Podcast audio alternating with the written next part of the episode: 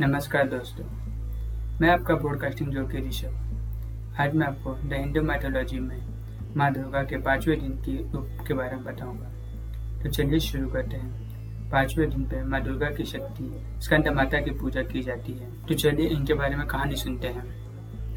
पहाड़ों पर रहकर सांसारिक जीवों से नवचेतना का निर्माण करने वाली माँ स्कंद माता है। नवरात्रि के पाँचवें दिन इन इस देवी की पूजा अर्चना की जाती है। कहते हैं कि इनकी कृपा से मूड भी ज्ञानी हो जाता है।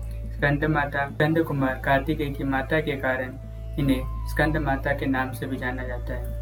इनके विग्रह भगवान स्कंद बाल रूप में इनकी गोद में बैठे हैं। इस देवी के चार भुजाएँ हैं। इनकी दाई तरफ़ में ऊपर वाली भुजा में स्कंद को गोद में पकड़े हुए, नीचे वाली भुजा में कमल पुष्प है।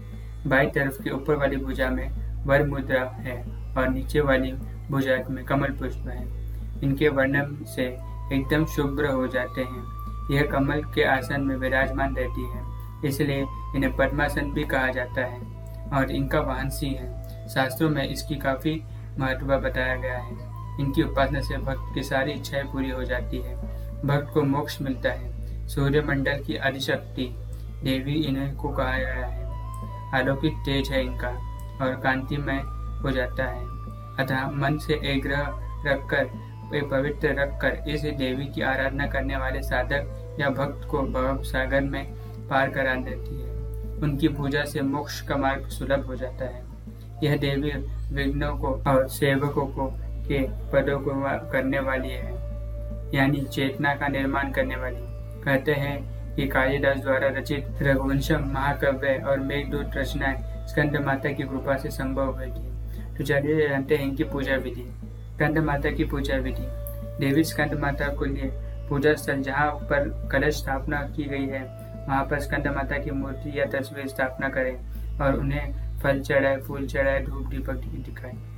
माना जाता है कि पंचोपचार विधि से स्कंद माता की पूजा करना बहुत ही शुभ होता है। बाकी पूजा प्रक्रिया वैसे ही है, जैसे ब्रह्मचर्य और चंद्र घंटा और जो बाकी देवियों की है, चलिए जानते हैं स्कंद माता के नैवेद्य में क्या चढ़ता है। स्कंद माता को केले बहुत प्रिय है, इसलिए उन्हें केले का भोग लगाए और फिर बाद में इसी भोग को ग्रहण कर ले। ऐसा करने से साधक की स्वास्थ्य ठीक हो जाता है, इसके साथ ही खीर और सूखे मेवे का भी नैवेद्य लगाया जाता है। देवी के इस रूप का महत्व, स्कंद माता शेर की सवारी करती है। जो क्रोध का प्रतीक है और उनकी गोद पर पुत्र, भगवान कार्तिकेय पुत्र मोह का प्रतीक है। देवी का यह रूप हमें सिखाता है कि हम ईश्वर को पाने के लिए भक्ति के मार्ग पर चलना चाहिए और वहाँ क्रोध नहीं करना चाहिए। जिस प्रकार देवी शेर को अपने काबू रखती है। पुत्र का मोह यह प्रतीक है कि देवी सिखाती है कि सांसारिक मोह माया में रहते हुए हमें भक्ति का मार्ग पर चलना सकते हैं। इसके लिए हम मन दृढ़ विश्वास होना चाहिए। देवी स्कंद माता की पूजा करने से संतान का सुख मिलता है, बुद्धि और चेतना भी बढ़ती है। तो दोस्तों, हम आगे जानेंगे कि कैसे है माता स्कंद माता का यह मंत्र। तो चलिए जानते हैं। तो चलिए जानते हैं स्कंद माता का मंत्र। या देवी सर्वभूतेषु, स्कंद माता रूपेण संस्थिका।